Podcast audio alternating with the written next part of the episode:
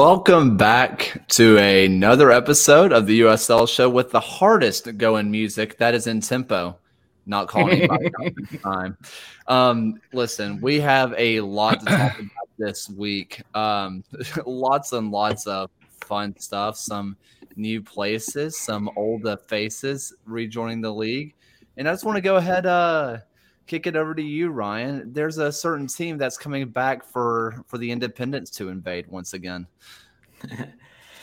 yeah, um, I was actually really surprised. Geo was the first person who alerted me to the news on a uh, Friday. Actually, quite the Friday news stump for uh, League One to announce that the uh, Wilmington uh, Hammerheads, which I hope would be the name that hasn't been formally uh, announced would be returning to League One in 2024. So I had to take the uh, Hammerheads kit that I had hanging on my wall of my apartment and try it on for the first time in five years for uh, tonight's show. It still fits. I mean, that's honestly, hey, shout out to you for it to still fit. It would not fit me. I promise you that. Fine. How you doing, my man? Doing well. Happy to be back. It feel it's only been like a one week off, but it feels like it's been ages. So for sure. I every single time I take a week off because I think it's all I've only taken two, but it's like, man, that was the longest week ever. That's wild. Yeah. Alan, how would uh we haven't seen you in a little bit. Um yeah. how did your concerts and whatnot go?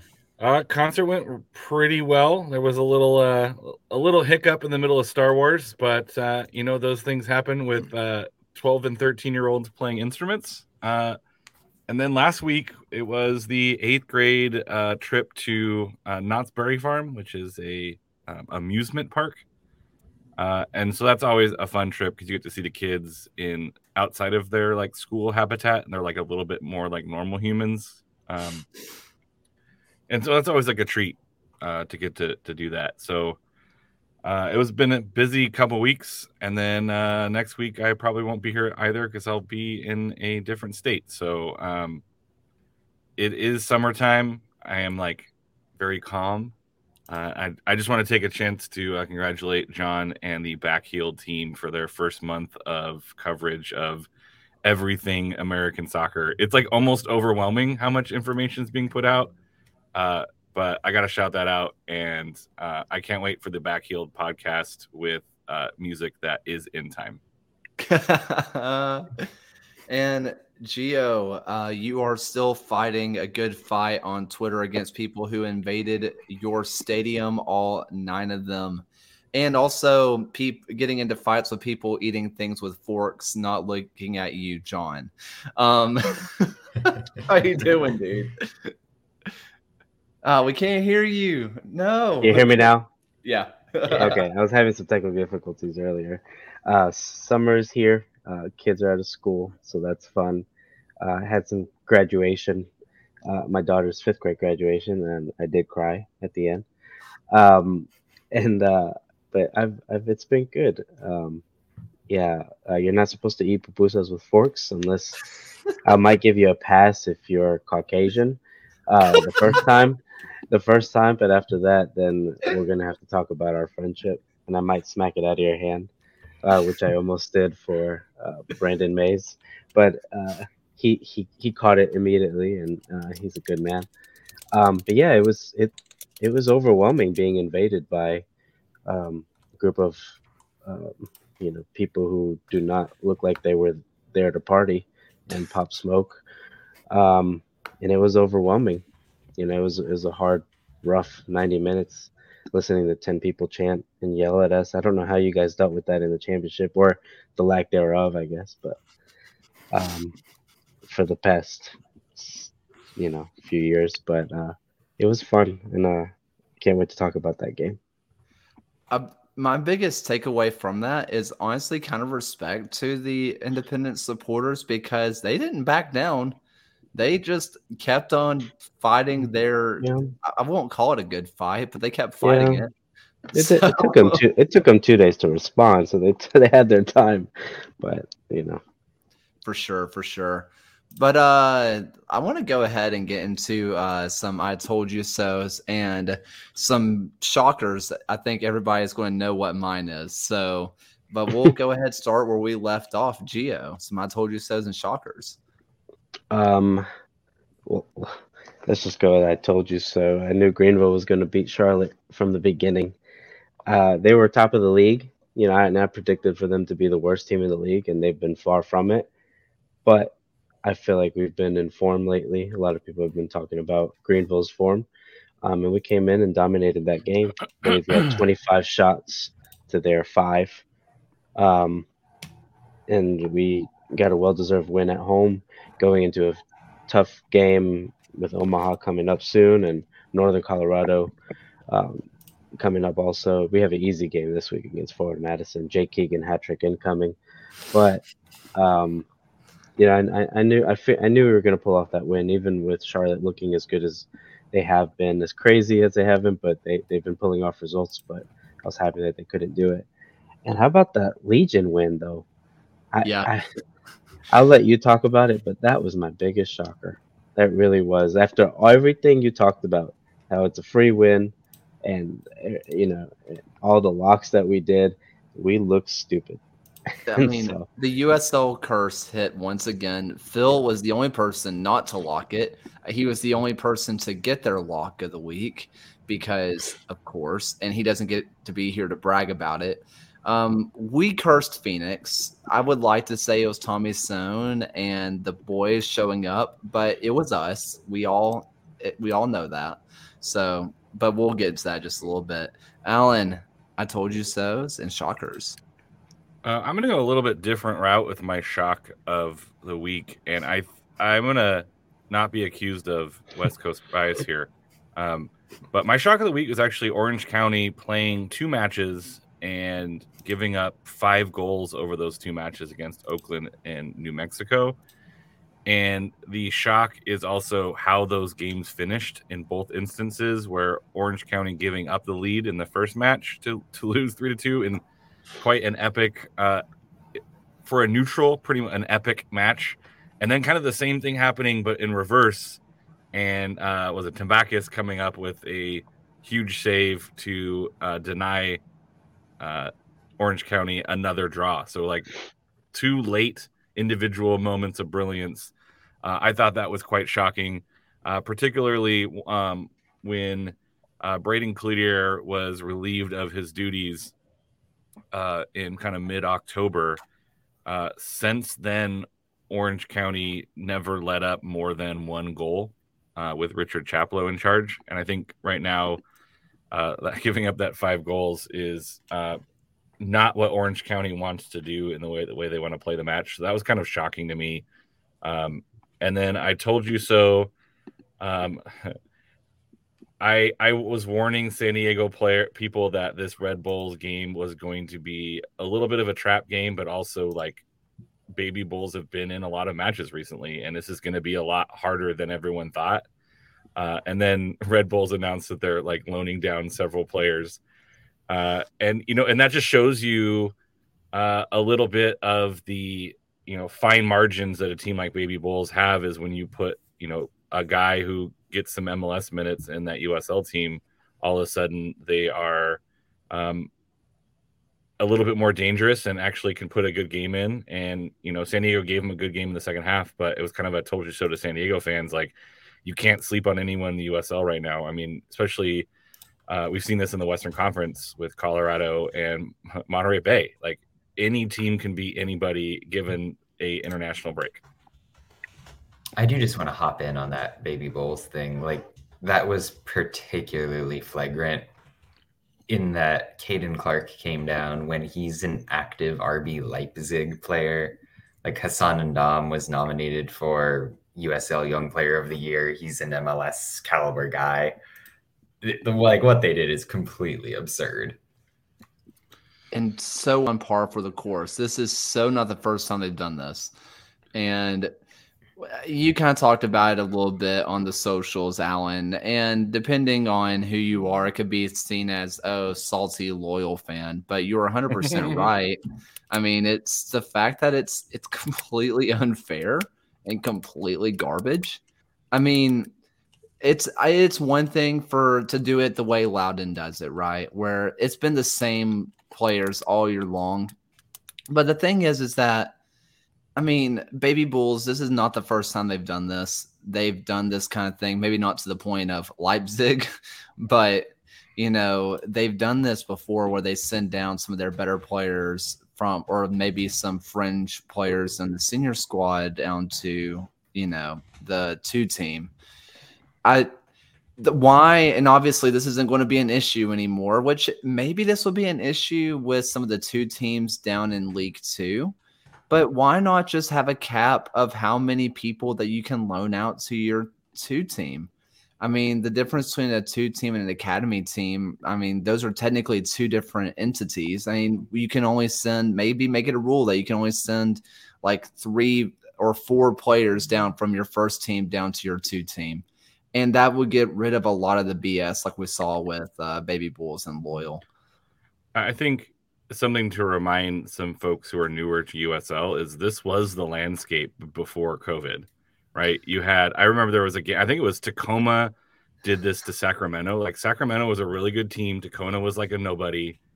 Uh, and they like loaned down these guys who were scoring in MLS games and they just sent them down and just walloped Sacramento.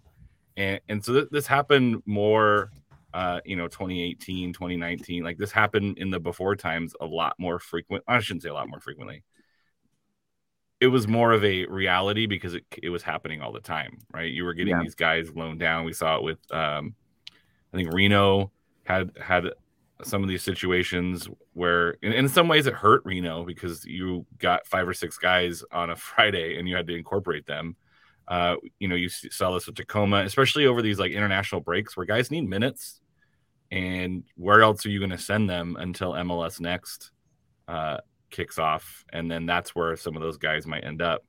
But I, I think it, it's pretty terrible, especially in a more modern USL. And we just got done discussing with Tampa Bay and Louisville and Phoenix and New Mexico about competitive balance and what is actually fair and what the league is doing yeah, it looks bad. Yeah, it's kind of it's kind of crappy. We can't wait for two teams to leave because this won't happen anymore. But right now, like, I wasn't surprised when I saw that. I was like, yeah, of course that's what they're gonna do. And you know, San Diego fought back and ended up getting a draw, which I was pretty happy with given the circumstances. And ultimately, like a West Coast versus East Coast doesn't have huge playoff implications as far as tiebreakers anyway. So at the end of the day, it's it's you know it's whatever. Um, if San Diego gonna... misses the playoffs by two points, I'll be mad, but I don't think that's happening.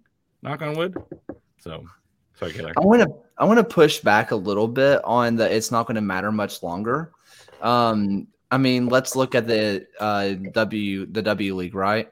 You have two in, in two NWSL teams. Their two teams are in the W League, so we could be seeing this in W League. We very well could be seeing this with with uh, USL Championship or League One team sending down their players down to League Two because that's where oh, there's a lot of two teams in League Two right now. And I think that this is something that just because it won't affect the championship doesn't mean it's not important to talk about because we're still going to be seeing these issues going forward, maybe just not at the level of MLS to USL, but and especially with W League, though. I think you'll see it a little bit more probably in this in Super League. Um, I'm not sure there's a huge benefit of sending an NWSL player down to a W League match, um, except for maybe minutes. But I, I, think right now you get these guys who are kind of fringe MLS guys or guys who are young MLS guys that USL offers them a very competitive match to play in. So it's not just like free minutes, you know, running, you know, running ragged over the other team. It's like, hey, this team's going to give us a, a, a good game. Um, let's send those down. Um, and yeah, there's a lot of there's a lot of uh, stuff in the chat. So I will step back, and uh, Ryan's got some good points um, that he's been typing out, and he should probably share those with everybody. I think it's really crucial on how, uh, like, just squad registration of players. Like, there's a hard set that you can no longer loan down players. I think at a transfer window for some other leagues within uh, Europe, that there's just um, they basically have to register the players they play for the squad at a certain point the season, and then that's it. They can't move, and then potentially they can move like in the winter window or halfway through the season. So that could be something USO should have looked into or could potentially look into, but it's really tough with these two teams, especially going up against more the independent teams that they just have more flexibility in their rosters and just how many players they can manage, especially with Red Bull having the global academy that they do of Leipzig and your Salzburgs of the world. Well, moving on, we still have a we still have three more told you so's and shockers. John. Yeah, on the told you so front, um, I'll go with Oakland, just getting two wins this week. I was the only one to pick them against OC, but I think the bigger point is that it was not like I had done a tactic show a couple weeks ago about how they'd been playing really, really well, and it just wasn't turning into results. And yeah, Orange County and Monterey are the two worst teams in the West right now, but like they're finally turning those performances into results, and I think that's really good to see for a team that's been doing it right. I mean, Juan Guerra is a class act who's, I mean, done the service as an assistant. So yeah, yeah, and he's a looker at that. um, but in terms of the thing that I kind of missed on was not picking Greenville this week. I'm as big a Don Smart fan as there has been like since day one, 2014, Indy 11. Shout out. So I should have been on top of that. He had a great game too. Yeah, he did. I mean, that's one sentence. The fact that Orange County and Monterey Bay are in the same conversation right now. Oh, how the late season bloomers have fallen. But the same thing with Oakland. Is this just going to be their thing every year that they're really bad at the beginning and suddenly they're just going to sneak into playoff spots and ruin somebody's year? Is that just their thing? I yeah, they just don't like don't start playing until week eight, basically. Maybe that's something they're teaching them. They're like, we're going to let them think they have a chance. Like this is more fun. We hate playing home playoff games. I mean, they do have a game in hand on a lot of the teams below Galaxy, RGV, Vegas. So if all three of those teams like win their next game, which is debatable if all three of them do, like Oakland isn't quite as close to the playoff line, but the fact that they're even on points in Sacramento, um, but Sacramento's got three games in hand. Wow, uh, and three only three points back of El Paso. Um, and then you're talking about like home playoff matches. Like that is pretty impressive. Um, and you're looking at an Oakland team who's one of three teams in USL Championship right now who are unbeaten in their last five. Dumb. This is a dumb sport. the funniest thing I thought with that uh, Oakland Orange County match was uh, I'd messaged it into our chat, but um, it, in the span of four minutes, we went from Alan, or we went from Geo, Phil, and Kaylor getting it right to Alan and myself getting it right to John eventually getting the prediction right with uh, Oakland's comeback win. He's a wizard. it's, it's a dumb sport. I don't get it. And I said this last week. When it comes to these predictions, every single time John's like, "Oh, everything's telling me I should pick this one team. I'm going to do the other one." He gets it right. When I do that, I get it wrong. I it's, it's whatever. The, the wild part about Ryan's stat is like I looked at the standings and those the other two teams were not two of the teams that I probably would have guessed were the other ones with five game unbeaten streak. So yeah, one of those teams has won five in a row. yeah, it's wild. Yeah, Ryan. I will go with uh, my I told you so of the week was that I was the only one who backed Tampa Bay to win their match against Louisville. Now, to be fair, there was a lot of just travel and that game got delayed to a Sunday, but that was a Tampa Bay performance that looked pretty convincing over Louisville, I'm not sure if that was Louisville, was just more fatigue waiting for the Sunday match, but Tampa Bay had 12 shots in that one. Uh, it was off of uh, Fernandez with the penalty, and it just seemed like all, a really comprehensive performance for the Rowdies, who have now gone four matches unbeaten, and that's three wins in their last four. I will say the one match that I had missed was that everyone else in the uh, uh show had picked Union Omaha to uh, beat Chattanooga, and I was the only one who thought for a draw there, and I was wrong on that one. Omaha did pick up a win in that result. Sad boys going to sad boys. Uh,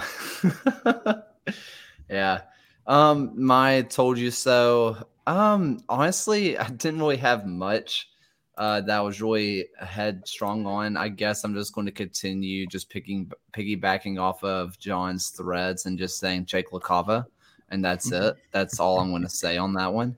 Um, as for shockers, um, yeah, Legion, I they that was wild. I don't think I I okay. I know how it happened, but the thing is, is that through four years, or I guess three and a half years of Tommy Ball, we've never seen a Legion team go out and play like that before. How was I supposed to predict that after three and a half years he'll finally change the system? Well, that's not my fault. um, but I mean, it was really impressive to watch. Finally, utilizing the press because we have players who can press like nobody's business, and we have for three and a half years, and we're finally doing it. Um, I said this on uh, the fan experience, but Jake Rufe, underrated, underrated MVP of the game last week. He's our backup, our backup's backup left back, and went out there and played a dang near perfect match.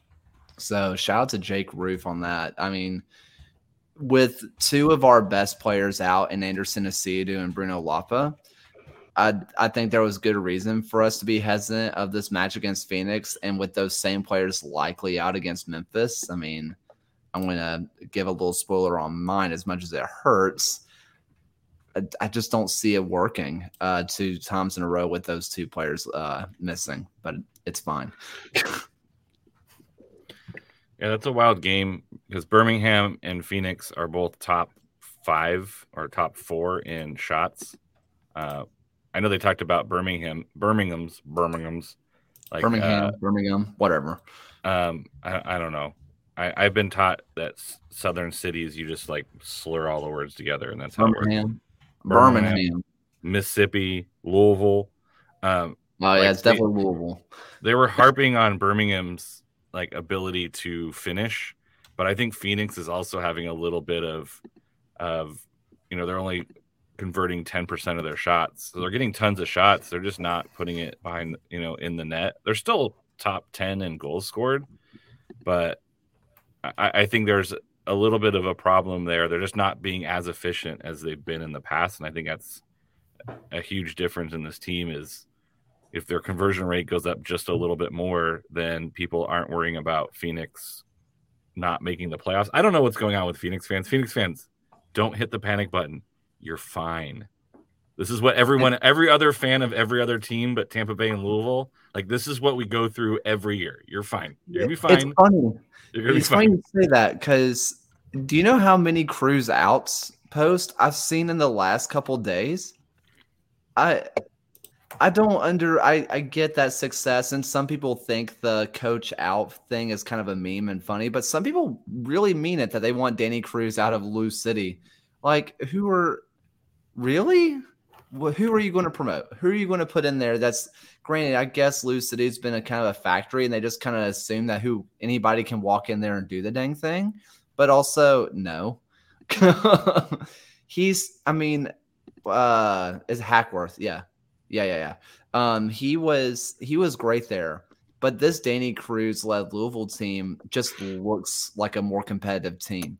They just look better they are more attractive to watch than they were before. Is some of that stadium? Maybe, but it's also just a better, a better, wow, better brand of footy.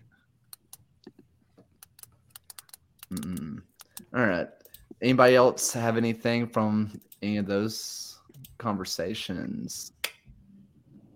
I, I would just I, I think people are gonna be mad if we don't say Detroit City. So Detroit City, and now we can move on. I do just want to say, I mean, we were talking about it. I know I got goaded into this. We were talking about it a little bit in the, in the chat, but um, the Detroit City fans look at this result where they got roundly outplayed by the Riverhounds and complain that they're like top 10 in a given power rank is completely hilarious. Like this team has been skating by doing well, doing as well as you could hope for an expansion team that's getting the results against the teams they should beat. Yet they don't have a good win, really, except for the crew in the Open Cup in Birmingham in like April when the Legion were playing terribly. Still not a good win. yeah. And so we're supposed to pretend like Detroit is the powerhouse. Like, don't get me wrong, they've looked like a playoff team. They've got the upside, but they've got to prove it. And they've got the matches in these next couple weeks to do so. But like, I know that's Detroit fans' whole thing is being very online, but just take a chill pill. I mean, it's Sacramento at home, El Paso at home, and then Memphis away. Those are three matches that, if they want to prove it, uh, potentially the number one team in their conference will be uh, a game at the end of the month. Yeah, I, I don't know. It's kind of it's just really funny to me because the and this there this is not me calling out one single person. I've seen multiple people with this take. It's going to seem like I'm calling one person out. I promise I'm not. But I saw a lot of people that were like, "Well, the betting lines coming into this had Pittsburgh as a favorite." I'm like, "Don't listen. I I know we have you know the USL better who's usually in our chat. Hey, shout out to you if you're watching." But most betting lines that you can find readily available suck. They don't know the USL like people who are following the USL. It's just it's, it's also if the argument is Detroit is awesome, but then they're saying oh, of course we drew this game. Look at the betting lines. They were so favored towards the other team. You're arguing two separate points where either Detroit is shit and they got a result luckily, or Detroit is good. And like, I don't know. It's just throwing me. Drag them. Drag them. And honestly, if you're going to look at all the teams in Eastern Conference, if you're going to look at home records, Pittsburgh's arguably a tougher spot to play at than Keyworth. Mm. Uh-huh we don't want to talk about that. It's fine. Um, anyway, so I think we have a couple things from a old Twitter mailbag. Um, and not, since we're already on the topic, the very first one that came in was one of my favorites, which was just Nate Steinwascher. That's all it said.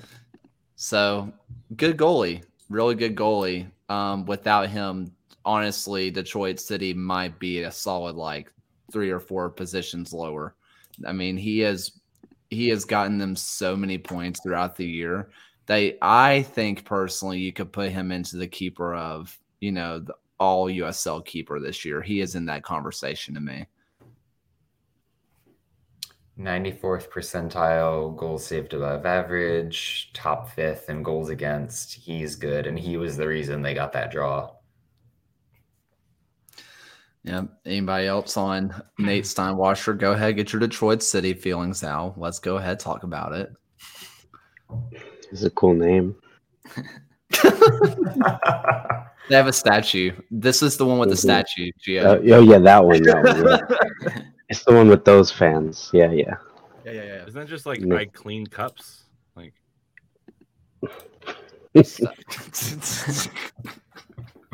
with the way he's been playing, he I think is possible to land himself an MLS move next season. Yeah, he, he cleans Atlanta. He cleans cups and apparently also cleans some sheets. So there, there he's top go. five in clean clean sheets. There we go. Although that that stat's a little bit like wins for a pitcher in baseball. It's like goalies can do so much, but it's also like the offense dominated. There was like zero shots, but the goalie gets credit for a clean sheet on USL stats. Defenders get credit for that too, which I think is also a little bit weird. Like, what if you're a good defender and have a, a crap goalie? Like, eh. Yeah.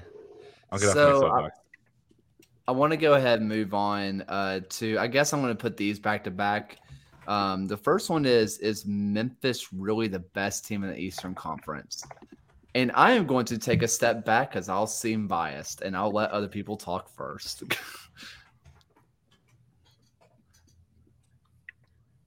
okay, so I'll jump in on this.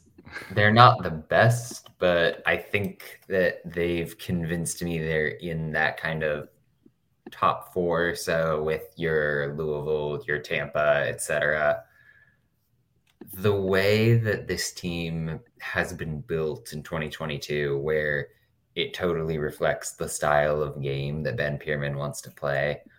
They've got players up and down the roster who are very good passers, very technical on the ball. They defend well, not exceptionally, and I think that's my pause with them. And you saw it when they gave up two goals against Atlanta with fairly basic mistakes of just getting sucked in, not marking people. At the same time, going forward with Laurent Kissiedou dictating everything in the middle in front of Malloy, Jeremy Kelly being one of the breakout players of the USL season on the left. So like they, they they're gonna be in the playoffs and they're gonna be a threat because of that offense. But to say they're the best right now is a little bit of an overstep. Yeah, that's kind of where I was going to land with them as well. Is I mean, before the season, I called them a playoff lock. I really believed in the players that they brought in, and if you watch them towards the end of the year, uh, I mean, they had from like the middle of October on, or not October, maybe it was October, um, because they had like nine matches in the span of one month that they had to get in. They started late, whichever month that was. They really started turning it around then, and I think that they have proved to have a good culture around there. They're finally starting to bring in the right players.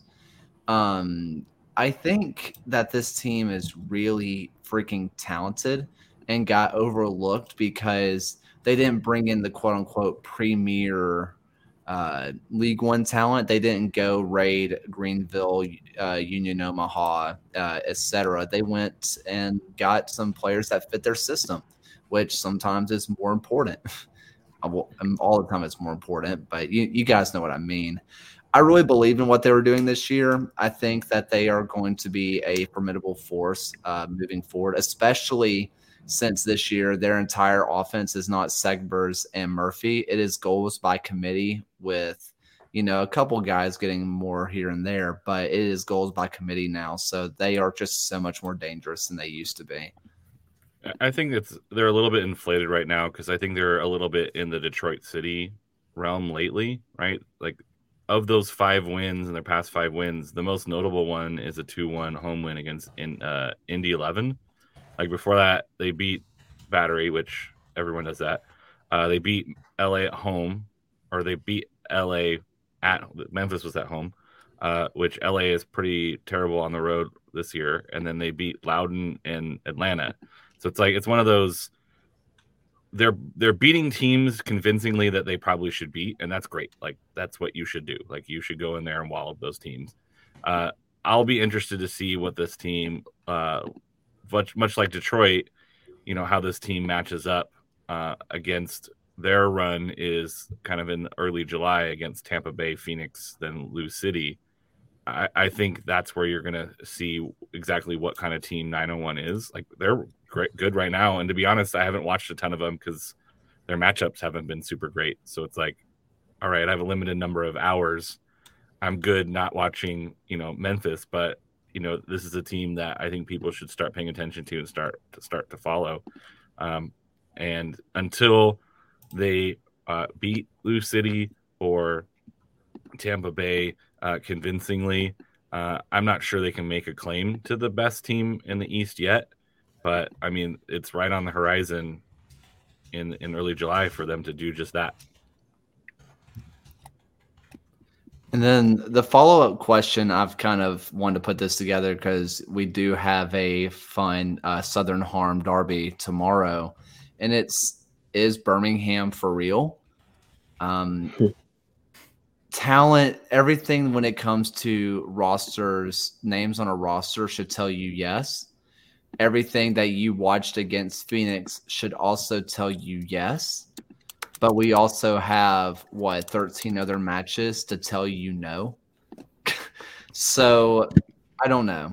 I think you're going to find out a lot in these next five to six matches. Uh, we have our of our next six matches, five of them are on the road, five of them straight on the road. Those including Lou City, uh, New Mexico, Sacramento. Um, it's going to be rough I think if this team can hang around that six to nine range in the standings after that six game run, I think I can firmly say, yes, this Legion team is for real. If we dip below ninth, I think we might have sealed our fate just a little bit. So if you mentioned that uh, kind of six to nine range, you have Indy 11 and Miami at six and seventh on 20 points, then Birmingham in eighth on 19 points, then SC Tulsa at a more distant ninth at uh, 14 points. If you take that first trio, would you say Birmingham is the most likely of those three to miss the playoffs, or would you say it's still yet to be determined? Yes, I think so. I think Birmingham would be the first out. I don't know. Somebody else, because I'm just being pessimistic, to be honest. I, have this, I have this exact question as a draft in my Twitter thing right now to send it as a poll. So I'll actually do that because okay. I'm so curious. Like, as an Indy fan who is also a self loathing human being, I think that Indy is most likely to miss the playoffs. but, like, I don't know. I just I'm so bought into what this Birmingham team is on paper, even if the performances don't always match that. And I don't know. And Kaylor, if you're looking at uh, just kind of recent form from this, they have the same uh, just kind of last five games as Detroit, Pittsburgh, and El Paso for uh, Birmingham Legion. Yeah, the thing is though is that you have two draws at home both of which that should have been wins that 100% feel like losses. I think I think what makes this feel different is not scoring a single goal against Las Vegas, not scoring a single goal against Miami, and then taking the battering that was Lily Ball. I think all three of those results back to back to back has just firmly cemented everything as being like this team sucks, this is awful, we hate everything. I it's also just going to be hard with Bruno Lapa in Brazil right now and Anderson Asiedu likely going to be out with an injury. Those are two of our best players. Um, one of them I would say is our best player in Anderson Asiedu that we're going to be missing. So I don't know. It, it's just kind of hard to say. And if you're just looking at the table, I don't think Birmingham should be any lower than nice, uh, any lower than ninth, unless something goes catastrophically wrong. Just look at the bottom five teams of the Eastern Conference. It was said in chat there's a lot of just like really poor play between Hartford down to Loudoun, Atlanta, New York, and Charleston. That's basically you're gonna you're picking up a lot of your points there. Yeah. Yeah. And Harry puts it, yeah, Birmingham's leading with 100% of the vote. Fair. I'm going to go vote for someone else then. Thank you, Ryan. Um, let's see. I'm trying to see if there was anything else that was sent. Uh, simply Greenville on top of the world. Geo. that that is how I felt, especially after the Independence Ultras supposedly taken over. They had uh, first 50 people uh, had get a free bus ride to come to the new rivalry game. They offered it, and they didn't even get 50 people to get on a free bus ride. Um, so that was interesting. Um, and then seeing, I think I saw it during halftime because uh, I was just preparing to yell at uh, Noah Abrams, I think the keeper's name was. That was emergency loaned. Um, and as soon as he came out, I had a fun time telling him how the, his defenders don't even respect him. They don't even know who he is. Um, and he didn't like that very much but uh, had I had a fun time just talking to go back to Miami, uh, being the third string keeper. Um, but uh, it was just funny seeing the the independents saying that uh, we need to thank the referees for our win, and um, that they were going to show up and take over. And the pictures were just hilarious to me. Um, and then hearing a few days later uh, how they uh, just I don't know. I don't want to say too much because I don't want them in my DMs or anything. But I mean, you're um, already blocked by Charlotte. I, so. I am. I am. at, at, this point, at this point, it doesn't matter. But um, I don't know. Some of their fans are just a little bit unbearable and soft. Uh, but it, but it's funny. You know, I'm just glad we were able to win, and it felt good with how well that they've been how they've been able to get results and to to show up and just hearing back and forth of a lot of people are saying we need to push the panic button after not being in first place. Well, now we're in first place um, for the time being. Um, going into some big games, so I think now's the time we're showing our quality, um, especially when we get to play the MLS Giant Killers in two weeks. So that'll be a fun week. So pumped for that matchup. So excited for that matchup. I do just want to say real quick, at least the Charlotte fans can hang their hat on the fact that their ownership group is so reasonable and politically sane. Yes, yes, yes. You're, you're right, and, then, and that's ex- and they argue just as well as he does about, you know, um, but yeah, Noah Abrams. He I don't think he is a friend of mine anymore. He uh, he did not. He left his water bottle, water bottle, and towel and everything. He did not go back and get it because he knew he would have to look at all of us. Um, he did tweet out that we're a good, good supporters group or something like that. Geo, uh, do you realize that the person that he's a backup to was the guy that punted the ball at you? He gave. He definitely warned them. I know. I know. yeah, he must have. Um, oh, but that was a fun time. I, I was, I, lo- I still don't have my voice fully back from yelling at him so much. Uh, that's how much fun I had at that game that we were so politely taken over by. So I got one more thing before we move on to predictions. And it's kind of talking about Oakland roots a little bit. And I think they have two players from Venezia, right? Uh, on Yeah. loan. Karlsson And and Johnson. it- It's one of the things that's really interesting, right? Where they don't think they don't have a formal uh anything going on there. There's no no uh Rangers to Orange County thing going on. But you know, it, I wonder what made Oakland the place to send not one but two of their players over to. I wonder what that was about. I don't know. I mean, I don't have a clue. Both of those players. I mean, Karlsson is leading the league in goals right now. Like he's been unbelievable. But uh, Janssen has been really flexible. Uh, he started on the left wing over the weekend. He was a central midfield player who came on as like an attacking option late against Sacramento a couple weeks back. He's been amazing. Like the impact that those two have had on loan can't be understated for this team. Yeah, I mean, somebody mentioned I can't remember who it was now. Somebody mentioned somebody else winning the golden boot, but I was like, there is one guy that is firmly, firmly ahead at this point.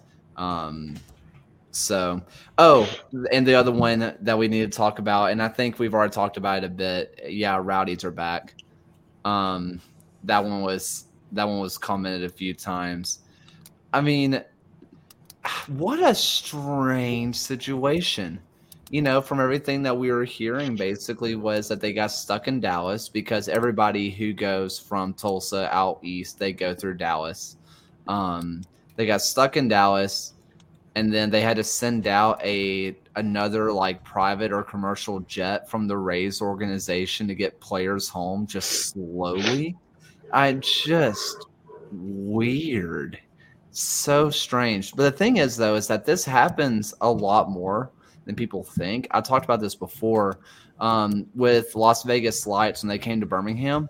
They didn't get to Birmingham. I think uh, their keeper told me not until super, super late at night the next or the night before the match. So late that they didn't even get a chance to train the next morning. So they had to come into the match, and the first time that they got a chance to stretch or warm up or do anything is when they got to the field. So this happens a lot, a lot more than they like to admit. Grand normally doesn't happen in somewhere that far away, like Dallas to, to Tampa Bay, but it still happens. But yeah, uh, Tampa Bay has Thomas Vancaeyezeele. I still don't get it. It makes me sad, and that's all I want to talk about that. um, but let's move on to some predictions. Why don't we? Uh, first up, we're going to start with Ryan. We have the Miami FC versus John's Indy Eleven. Yeah, speaking of that, uh, just poll, it's interesting because we'll actually get a head to head meeting of those uh, two of the three teams out of that uh, just kind of Twitter poll, and it's will also have an impact on Birmingham. One of the things that I had really looked at was just that Miami, out of the last like five games, three of them are draws, and I, I think that's going to just kind of play a little bit more into this team that I'm willing to take a draw on this one as both teams kind of just take another step forward into the playoff picture, but really not like taking a firm establishment into this sixth or seventh spot. John? Yeah, quietly, Miami has kind of been in poor-ish form. Like they're drawing a lot of games. I'm still an Indy doubter because of the aforementioned self-loathing, so went with a draw here. Uh, Indy hasn't drawn a match since April, I believe. Uh, so I was like, someone's probably going to win this one. So uh, I picked Miami. Um, I don't know why maybe I like fed like the the self loathing from John like fed in, and because I, I think Indy I, I do like Indy I do think that they have something there that they're gonna get there eventually I think um, into the playoffs, but uh, I think Miami rediscovers what it's like to win without having to play Charleston. I chose I chose Miami too after they got their mediocre third keeper. Uh, loaned away. I think I think uh, they're gonna be they're gonna be able to pull off a win and see uh, what a difference it makes. I also picked the Miami FC, not for the same reasons that Geo did. Um, I, I'm just, I, I get so enamored by names on the roster, and I still just like the names on the roster more for Miami. Um, I that yeah, that's about all I had for that. That's the only. I do real quick just want to say like I think tactically Miami is fairly uniquely positioned to deal with what Indy does. Like Segbers is going to handle Asante fairly well. Indy's going to be reintegrating three or four starters that have been gone in international duty. In two weeks, when these teams play again, could be a different story. But I just have a slight Miami lean, so of course I would draw. Naturally. Next up, we have Birmingham Legion FC versus Area Code FC in the Southern Harm Derby. Memphis is one of the uh, few sides this season that are still unbeaten on the road, including three consecutive wins. That dates back to uh, April 16th. So I'm going to be taking Memphis to continue their win streak to make uh, with a win here. John? Yeah, went draw with this one as well. I'm really buying into what the Legion are giving after that Phoenix performance. I think Memphis is good, but I just feel like a draw here. Uh, so I'm rolling with the hot hand, and since I'm like basically Norwich City at this point in predictions, um, I I locked this one for 901 just to like take a chance, ride the hot hand. Uh, but I I wouldn't be surprised if Birmingham Birmingham Birmingham Birmingham uh, uh, shows up and, and, makes it an interesting match. Uh, but I'm rolling with a high hand in Memphis. Uh, could, could you talk about Norwich of USL show predictions? I, I was trying to get a picture with Dean Smith over the weekend, and I was gonna uh, tweet tweet you, but I couldn't get to him in time. but uh, anyway, um, I picked um, Memphis to win. Um, I really wanted to. I was really leaning towards a draw um, because I think the Legion are playing well, but so are Memphis. But um, I think Memphis are going to pull a win. I really like what Aaron Molloy is doing over there after a great season with Forward Madison. Um, he's been a real big difference maker for this team, surprisingly. So I'm going with Memphis, unfortunately. When in doubt, when it comes to pronouncing Birmingham, it's always ham like a pig because South. We love food. Um, at least that's for us. Yeah, I I picked 901. Um, it hurts. Uh, part of my motivation is the last time I picked against Legion, they won. So I'm hoping the magic stays. Um, except for two times um, of the 10 meetings Legion and Nine One have in the USL. Uh, only two of them have been decided by more than one goal. So this is going to be a hard, scrappy win, and I wouldn't be shocked by a draw whatsoever. Um, it, either way, this feels like a match that, just like in years past, is going to come down to close to the final kick of the game, and it just feels like that's going to fall to Memphis's way. God, that hurt to say. I want to throw up. Um, speaking of one to throw up, we have Loudoun versus Baby Bulls.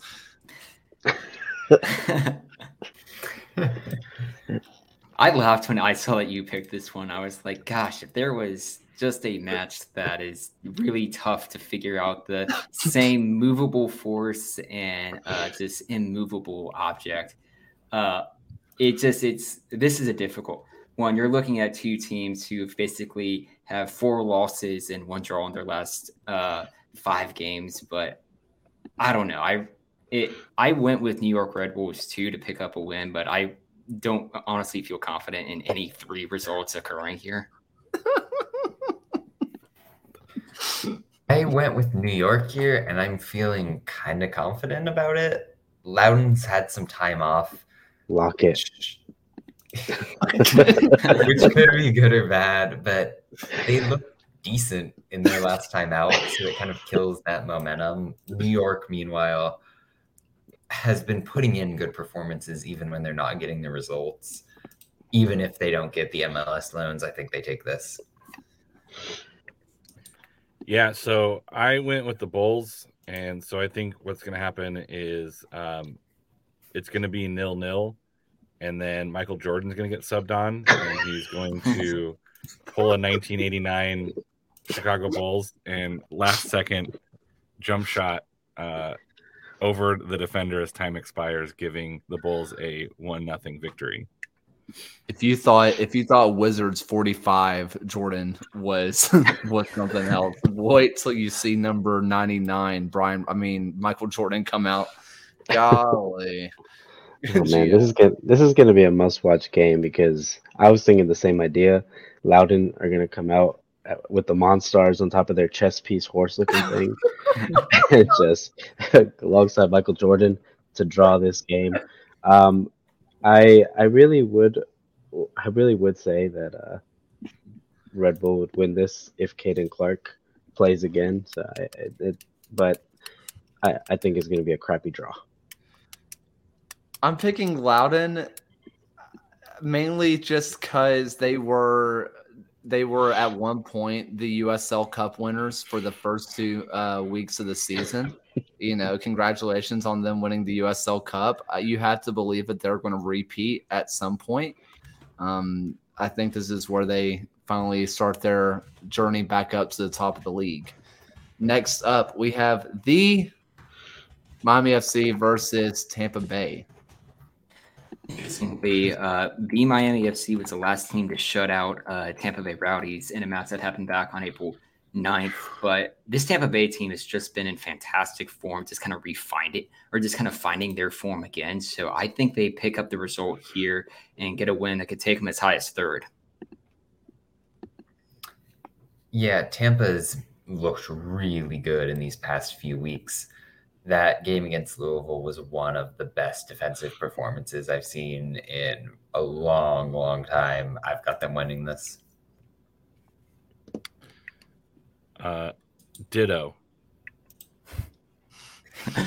For you young folks, that was a machine that would make copies. Um, I thought that was a so, Pokemon.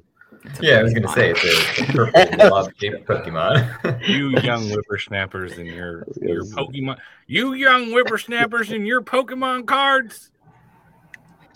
By the way, just finished a replay of Pokemon Silver. Very great game. All right.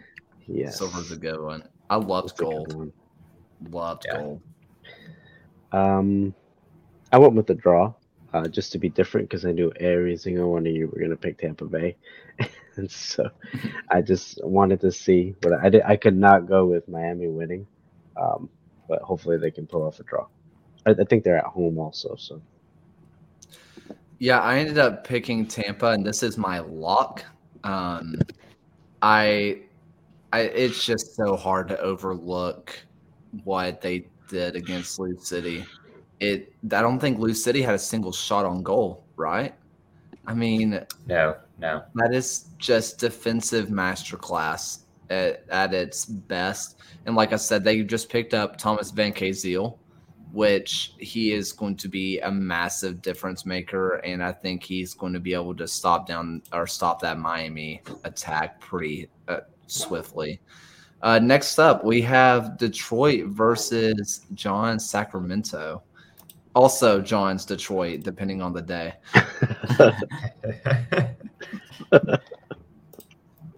I don't know. This is uh, it's a really interesting one. Sacramento with a kind of a very a pretty decent win over uh, San Antonio 1 0 this past week. But if you're looking back at a lot of uh, Sacramento's previous results, they only have one win away from home this year against the Baby Bulls, and they are a very low scoring team, just kind of like Burnley their way through a lot of these results. You have to go all the way back to the first match of the year against El Paso to find when they had three goals, and then back in March and April when they had uh, two goals in a match. So I think it's going to be, the, I still need to be convinced by the road form. So I'm going to go with a draw here. But um, yeah, it's a very low scoring Sacramento team as of late. Robert, you shut yeah. your mouth. so Sacramento across all competitions has given up, I think, two goals in seven games. Like they're shut down at this point in time. I watch a weird amount of Detroit because uh, we love them. get a lot of likes when you post long threads about them. so I yeah. feel like the scouting report I sent over to Coach Briggs is a pretty good thing. So I locked a Sacramento win. Um, I'm getting tired of being ignored by the Detroit City fans. So, um, I'm picking Sacramento. So I don't think you're good, Detroit. Somebody I would have you not in the that. power rankings. Yeah. yeah, I would just leave you out of the power rankings. I would put you like mid-table in League Two. That's where I think you belong, Detroit City. NASL All Stars. More like I thought they were the Nice clubs. That was the NISA All Stars. Go play in uh, UPSL or whatever. well, uh, they're gonna ignore me because I picked them to win, but I really hope they lose. Honestly. oh man, I picked Sacramento here. Um, I just, and this is this is not me having just random random attacks onto Detroit City. I just really believe in what Sacramento is doing right now. The more and more I've watched them, the more and more I kind of see what John sees a little bit because I I kind of just watched the highlights and didn't watch the extended, you know, the entire matches. But the more I've watched, the more I really, really like. I think what they can do tactically can really shut down what uh, uh, Detroit City does. That said, I do think that a guy like Steinwascher is going to be huge in this match. I think that if Detroit City comes away with the result here, it's going to be because of him. Um, By the way, you can you can at me at USL Tactics. Um, if you don't like that take, it's right, it's right here on my on my on my screen. So just copy paste. oh dear God! Next up, we have Oakland versus Rio Grande. Yeah, as we mentioned at the uh, top of the show, Oakland is one of the uh, three teams in the USL Championship unbeaten in their last five. I feel like they were really starting to kind of find their form and just sitting on that edge of a playoff spot. Uh, a win here could see them climb all the way as high as uh, third or fourth. I'm going to take Oakland to win this one. However, I do want to at least point out that uh, RGV had a very long uh, streak of games where they scored in matches, ended against uh, Lostos this past weekend. So I'm backing Oakland to win this match. Yeah, I went Oakland as well like I said earlier, I really believe in what they're doing tactically. I think RGV just tends to be a little bit vulnerable. Some of their roster decisions in terms of who they're starting on a week to week basis continue to baffle me. So, kind of leaning roots. Um, I, since again I'm the Norwich of league predictions, I am attracted to yellow and green teams. So I already picked Tampa so I am also picking Oakland. Sorry, Oakland. Do they have yellow and green? Do they? Yeah, it's one of their kits. It's like a full and, green and black top. Oh, oh yeah, yeah, yeah. Okay, okay. Yeah, they have like black and then yellow and green because it's like we're Oakland. I was yeah, thinking. I was just thinking. Okay, I was just thinking about the crest, and I was like, I don't remember any green. Okay, that makes sense. It's that you know that like weird mosaicy thing underneath the tree and the logo. They've got like every color under the rainbow there. Okay.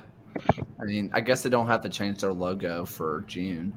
So good on them. Forward thinking. That's true. Um, I picked Oakland also uh, to get the win. Um, the Venezia All Stars uh, gonna get the three points. Venezia All Stars. Jesus Christ. I also took Oakland. Um, Rio Grande, they were really, really good. And then they were really, really not. And then they're pretty good again. Uh, I just believe what Oakland is doing right now. They're permanently really, really average, if we're being honest. Yeah, that sounds about right. Also, somebody remind me to upload this as a podcast because I will forget. Um, we just got a reminder from Jeremy Churchman. I know. I just saw that. I remember at USL Tactics. That's who you need to go to remind for that. Um, next up, Like, we have. follow and comment, people. Bring them your way. um, next up, we have Phoenix versus El Paso. I don't. This is a really just kind of fascinating match to see with Phoenix. If you're looking back through uh, some of their games, this is a possibility for the first time since the end of the 2021 season that they would have uh, gone three consecutive home games without winning a match at home.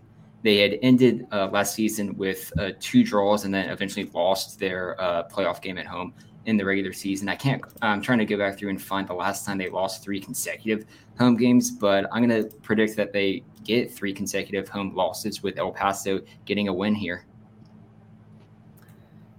Yeah, I went draw. El Paso kind of has been bleeding players between Brockbank just kind of up and leaving, the Luna sale, some injuries. I still believe in what they're doing. Meanwhile, Phoenix, I think there's a little more trouble brewing there than we're maybe giving credit for. Um, I don't know. I went draw with this one. I could see it going either way. Like Phoenix feels like they're going to right the ship, but there's just something off about that team. Yeah, I um I get that. And so I'm trying to buck the trend and come off as like the super smart guy. So I picked Phoenix to win. So when they do win, I'll be like, see guys, I told you so. But then when they lose, I'm gonna be like, see guys, I told you I was terrible at this. John hated that pick so much that Yeah. he left. Yeah, he could not. He could not take it. He could not take what he just said. Um, I went with El Paso. El Paso winning. Um, I don't think Phoenix is is in a good is in good form right now. Um, I don't think they're gonna write it so quickly. He's back. So, the shame. John, uh, John needed a re up on the vodka soda. Yes, sir. uh, I have that effect on people.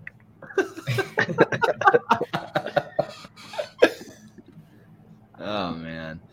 I went with El Paso in this one, and I think it's because I've been listening to a lot more Seriously Loco, and I've been buying into Phil's uh, propaganda. Um, I also this is just kind of my rule of thumb: if you lose to Legion, you're bad at soccer. So, like, don't be bad at soccer anymore. Phoenix, uh, El Paso is going to win this one. And I did clarify uh, Phoenix Rising has not lost three consecutive home games in the Phoenix Rising era. You have to go all the way back to the Arizona United SC days uh, in 2016 to find the last time they lost three consecutive home games, all to three MLS team teams. Was that Drogba's first year? No, Drogba was a proper Phoenix Rising player. This was the old Arizona United before the uh, rebrand. They lost the Timbers to Los Dos, and Real Monarchs three in a row. MLS Christ. next. Talk about USL. Wow. Next up, we are going to be moving down to League One, where we are going to see another invasion into Richmond. This time, still the Charlotte Independent supporters. Richmond, I think, uh, played decently well. They had a pretty good win against uh, Chattanooga team that is in somewhat of a free fall at the moment with uh, three consecutive losses, and then even picking up the two-two draw against Tormenta. So I think Richmond, uh, just playing at home, they get a result here against uh, Charlotte with a win. Yeah, because I'm kind of the guy who just does data for everything. I now have USL League One XG up on the site, and Richmond is the team that uh, creates the most expected goals and allows the most expected goals in League One. So they're kind of just a party, no matter how you slice it. I think that that kind of end-to-end game leans their way more than it does for the independents. So I went with them. Yeah, uh, Harry asked, does Charlotte even have 11 fans? They do. It was an adopt a fan program where every starting 11 player gets to adopt the one, the, the, a fan, and they cover all 11 of them. Um, yeah, I agree with John. Uh, I'm, I, I picked Charlotte a few times, and I think every time I do, they disappoint me. Um, and then I remember their Charlotte Independence, and they're just generally disappointing.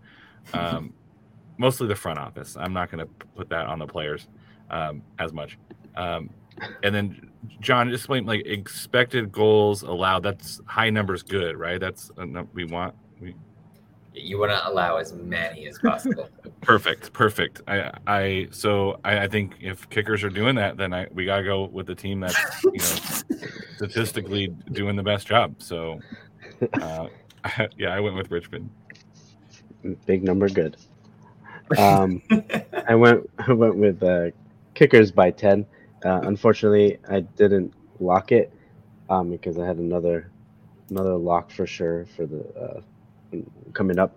But um, yeah, I don't I don't think Charlotte is looking good right now. Um, after the hot start that they've had, Ibarra was injured. I don't know if he'll be back, yeah. um, but he got injured fairly early in the first half.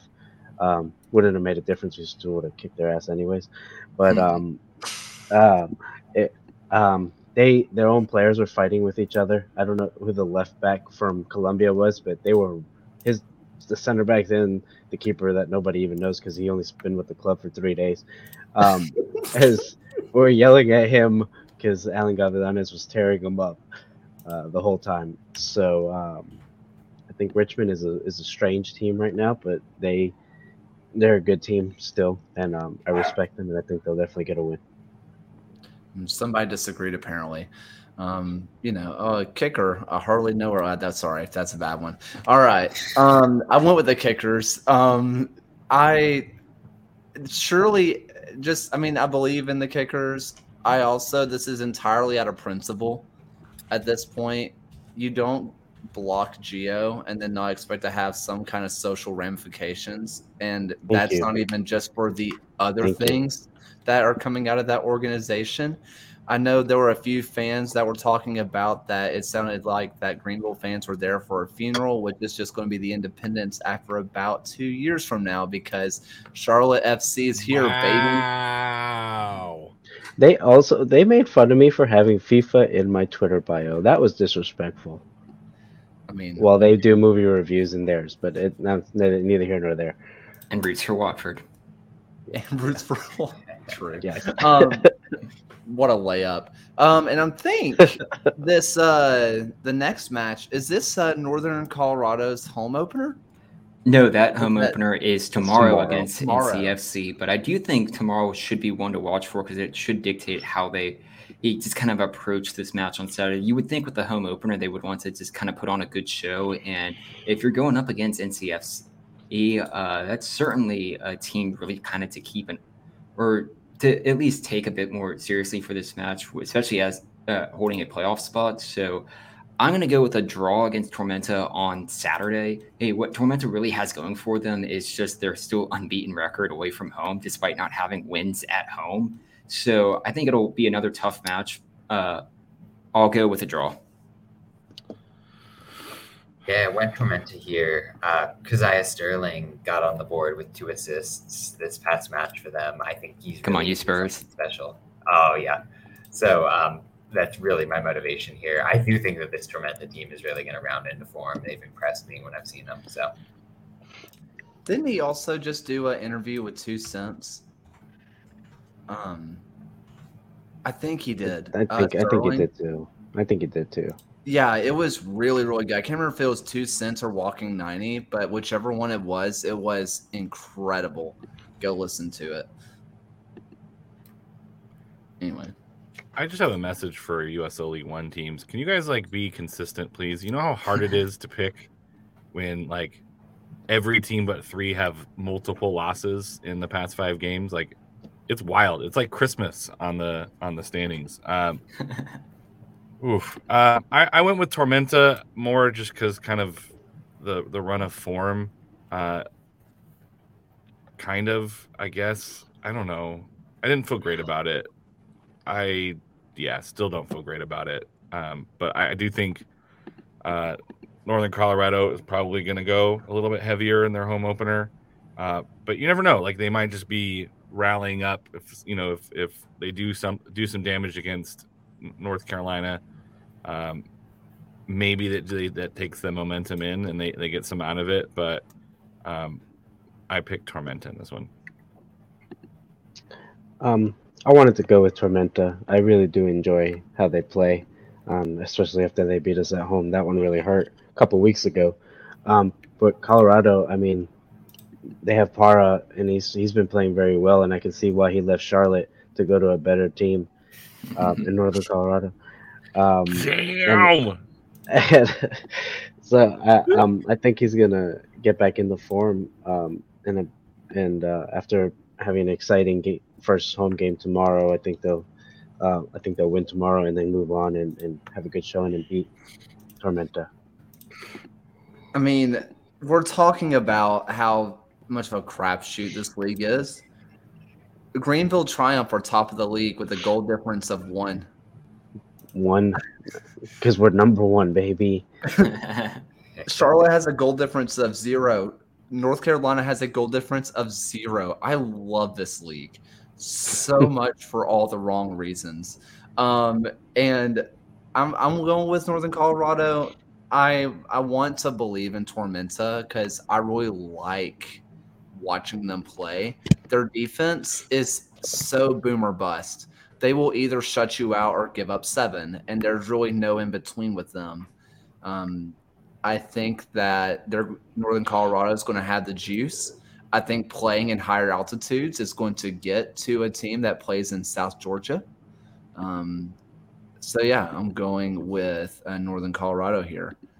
And then we have our last match. We have Fuego versus the Sad Boys. Chattanooga is in free fall right now. Not only have they lost their last three, they haven't scored a goal in their last three. In fact, their last goals that they scored was against this very same uh, Central Valley Fuego team 310 minutes ago. You could watch the first two episodes or episode one and episode two of Star Wars, and then the first 32 minutes of episode three in that time since they last scored a goal, which is why I think uh, Fuego, despite not having a win at home yet, I'm going to lock them to get a win here against a very much struggling Chattanooga team. Yeah, Fuego kind of fall into the same havoc bucket as Richmond, where they're a very end-to-end kind of uh, team. I have a little bit of a one-sided beef with Villanbiev. Um, I think Omaha has been a little bit distracted with the Open Cup and all of that excitement, and I think with the ability to focus in, they'll play well. But I do have a draw here. Uh, Fuego. I'm going with Fuego. Um, just because they're on fire. Mhm. They haven't lost a match. I mean, It haven't- works.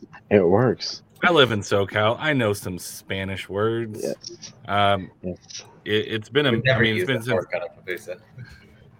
It's been since April since they lost a match. Uh, so I think I, I'm I'm gonna tip them for for going over the edge. They've had a couple draws lately, so I think they're gonna get this one done and get three points. Mhm. Um, Chattanooga sucks. They just There it they're is. just they're just they're just not a good team right now. I, I even you know if you, ah, they just have looked terrible offensively, defensively. Uh, they just don't look like they're ready to play at all. Every game that Um, they're losing at home, they're losing away. They they just have nothing going for them, and the offense that they have hasn't been putting up any numbers. Um, and I'm, so I'm going with Fuego, BJ, BJ, whatever. Um, I have a beef with him too if he has beef with my boy John, but uh, he has been playing very well. Um, I really like their uh, Cerritos um, in the midfield that they have. Um, they, some of their players are very impressive, and, and I really have enjoyed watching them play. Um, but yeah, Chattanooga just sucks.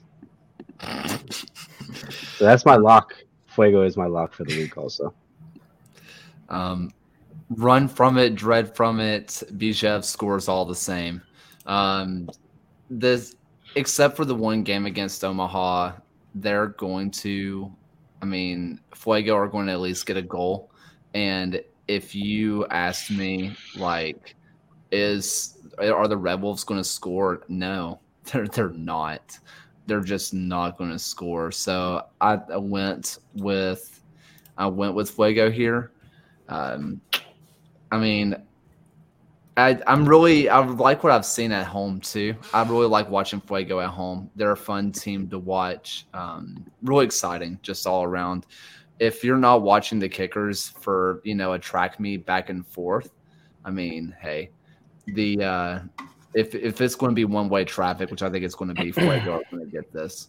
Um, as for my wall art, I have no idea what this is. I I am sitting in my aunt and uncle's foyer. I cannot. I I think Uh, it- it's it- it's foyer, actually, Yeah. sir. It's French. do I sound like I speak any kind of French? Yeah, it's a foyer in Birmingham. Listen, boys, I have to clean it up when I get on this show. You don't you don't hear me whenever I'm not on camera. It gets it gets real rough. I'm not going to lie to you guys. So you are French. uh, it's basically French, but I think that's I think that's everything uh, when it comes to predictions. Does anybody have any just you know last things they want to say? I know this episode's run a little bit long, but anybody got any last things to say on the USL talk? How about this for some some southern speaking? Happy Pride, y'all! Hey, y'all means all, babe. We just lost every viewer in the South. Congrats, Alan. Thanks. Uh, First Chick-fil-A Detroit, and now sponsorships. everyone in the South. Like, Oh, by the way, just to update that poll before we get off um, on who is going to miss the playoffs. Birmingham on 35% of the vote, Miami on 33, Indy on 31. So as tight as you can possibly imagine. But Birmingham slightly favored to miss out. Yeah. not not shocking. Um yeah. Um yeah, so let's go ahead and get into some little outros. I want to start. Let's go with Ryan. I would like to say well done to the internet for uh, uh, just basically getting Morbius back into theaters at the expense of the Sony executives. time. Never mind that Sony is still experiencing delays with PS5s that people still can't get. They wanted to waste their money to basically make a movie about Spider-Man's like 14th best uh, foe and antagonist. So well done, in- internet. We had them average $85 per theater.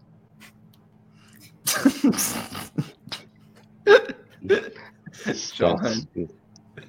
Yeah, um, I think I do just have to kind of return to a point made at the beginning and shout out Backheeled. Uh, we're at a month of publishing at this point. I'm in it twice a week writing about the USL.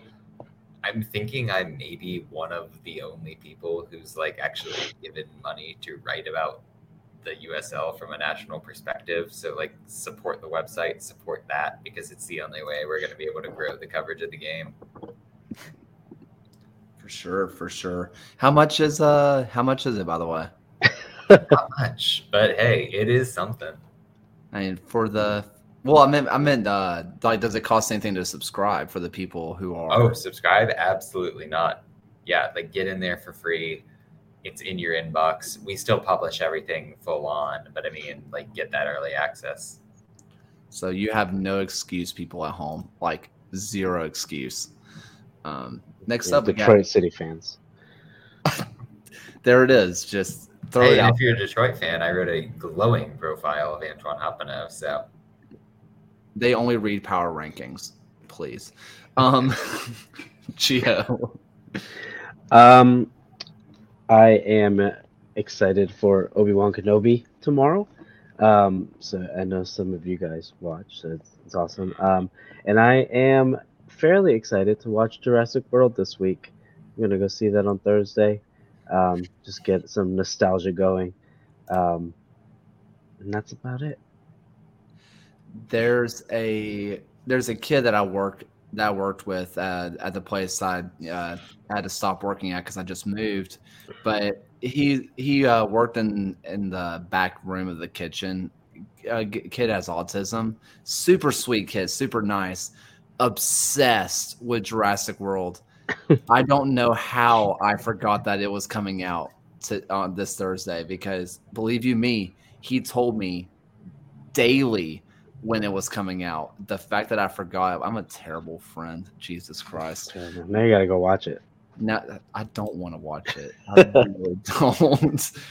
I I watched the first Jurassic World and enjoyed it, and I said, "This is where I'm going to stop. I'm going to end while I'm on top." Um, so, Alan, Uh, it's election day in California, uh, so I just want to take this opportunity to remind people to vote and to register to vote in your local. Uh, local races are super important. Your school board races, your your city council. These are the people that really make decisions that you affect your everyday life. Uh, so go out, get registered to vote, and make your voice heard on election day.